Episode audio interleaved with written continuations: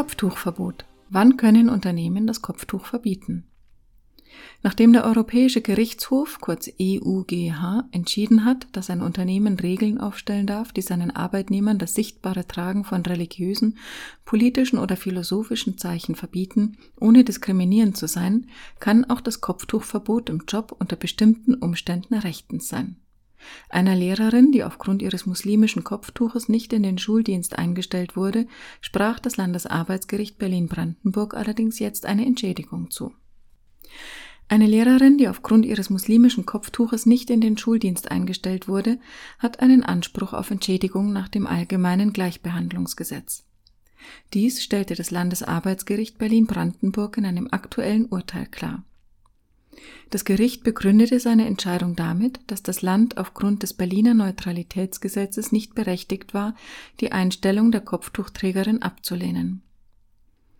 Für das Verbot religiöser Symbole wie das Kopftuch müsse eine konkrete Gefahr für den Schulfrieden bestehen oder eine staatliche Neutralität erforderlich sein. Beides sei im konkreten Fall nicht gegeben. Eine Berliner Grundschullehrerin scheiterte mit ihrer Klage gegen ein Kopftuchverbot am Arbeitsplatz vor dem Arbeitsgericht Berlin. Das Land Berlin hatte die Frau in ein Oberstufenzentrum versetzt, nachdem sie im Grundschulunterricht ihr muslimisches Kopftuch tragen wollte. Diese Maßnahme hält das Arbeitsgericht Berlin für rechtmäßig. Mit der Zuweisung des Arbeitsplatzes in einem Oberstufenzentrum sei die Religionsfreiheit der Lehrerin nicht verletzt worden. Aufgrund ihres Arbeitsvertrages musste die Lehrerin auch dort unterrichten. Außerdem verbietet das Berliner Neutralitätsgesetz den Einsatz einer Lehrerin mit Kopftuch an einer Grundschule.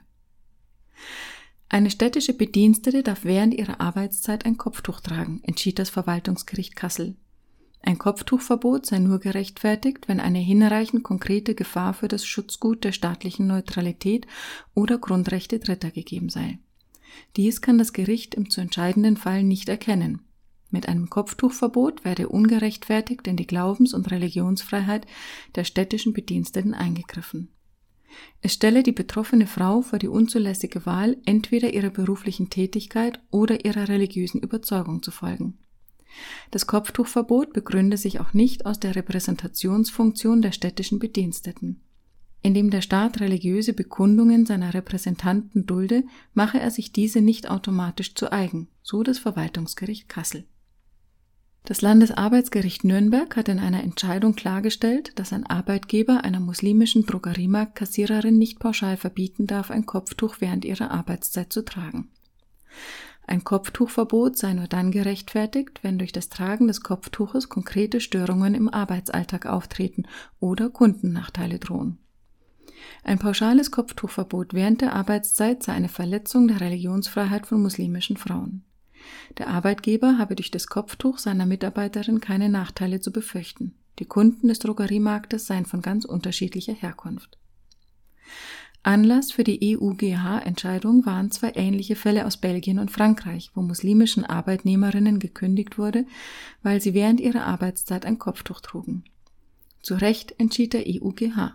Die Arbeitnehmerinnen waren als Repräsentantinnen für ihr Unternehmen im Außendienst tätig. Es war den Angestellten im Unternehmen untersagt, religiöse oder politische Zeichen nach außen zu tragen. Eine solche Regelung sei dann nicht diskriminierend gegenüber einer Religion, wenn sie rein beruflichen Zwecken dient und sachlich gerechtfertigt ist. Aber es komme immer auf den Einzelfall an, so der EUGH. Ein Arbeitgeber müsse, wenn er ein Kopftuchverbot ausspreche, prüfen, ob dieses auch verhältnismäßig und notwendig ist. Eine muslimische Rechtsreferendarin ist gegen das seit acht Jahren in Bayern praktizierte Kopftuchverbot im Gerichtssaal gerichtlich vorgegangen und hatte Erfolg. Das Bayerische Verwaltungsgericht Augsburg entschied, dass eine Rechtsreferendarin sehr wohl im Gerichtssaal Kopftuch tragen darf. Eine hessische Rechtsreferendarin scheiterte mit ihrem Antrag auf Erlass einer einstweiligen Anordnung vor dem Bundesverfassungsgericht. Sie hatte sich gegen die hessische Bekleidungsregelung gewandt. Diese besagt, dass Rechtsreferendarinnen, die aus religiösen Gründen ein Kopftuch tragen, bei Verhandlungen im Gerichtssaal nicht den Richterplatz einnehmen dürfen. Auch ist es ihnen verwehrt, eine Sitzungsleitung oder Beweisaufnahmen durchzuführen. Ebenso dürfen kopftuchtragende Rechtsreferendarinnen keine Sitzungsvertretungen für die Amtsanwaltschaft übernehmen oder während der Verwaltungsstation eine Anhörungsausschusssitzung leiten. Zum inhaltlichen Anliegen der Rechtsreferendarin nimmt das Bundesverfassungsgericht aber wie folgt Stellung.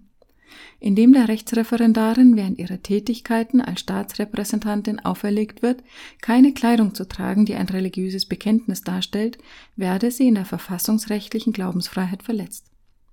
Da sie vor die Wahl gestellt wird, entweder ihren Glauben zu leben oder ihren Beruf auszuüben, könne ein solches Bekleidungsverbot auch die Berufsfreiheit und die persönliche Identität berühren.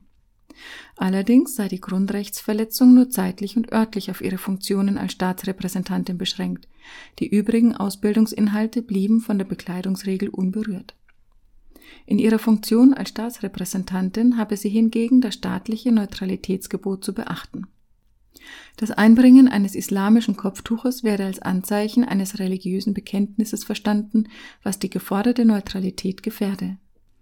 Zudem verletze etwa eine kopftuchtragende Richterin die Grundrechte von Prozessbeteiligten, die sich dem Zwang ausgesetzt sehen, einen Rechtsstreit unter einem Richter zu führen, der seinen religiösen oder weltanschaulichen Überzeugungen nach außen sichtbar trägt. Das Oberlandesgericht München hatte einer muslimischen Juristin bei ihrer Einstellung in den Referendardienst untersagt, bei Zeugenvernehmungen oder Gerichtsverhandlungen Kopftuch zu tragen. Hiergegen klagte die Rechtsreferendarin. Mit Erfolg, denn das Bayerische Verwaltungsgericht Augsburg hält diese Anordnung aufgrund einer fehlenden Rechtsgrundlage für unrechtmäßig. Es gebe in Bayern kein Gesetz, das Rechtsreferendare zu einer neutralen Haltung gegenüber religiösen oder weltanschaulichen Fragen zwinge. Ein solches Gesetz bedürfe es aber, wenn man in die grundgesetzlich garantierte Religionsfreiheit eingreifen will, so die Augsburger Richter. In anderen Bundesländern gibt es Regelungen, die ihren Beamten auferlegen, bei ihrer Religionsausübung im Dienst Zurückhaltung zu üben. Darunter kann dann auch ein Kopftuchverbot fallen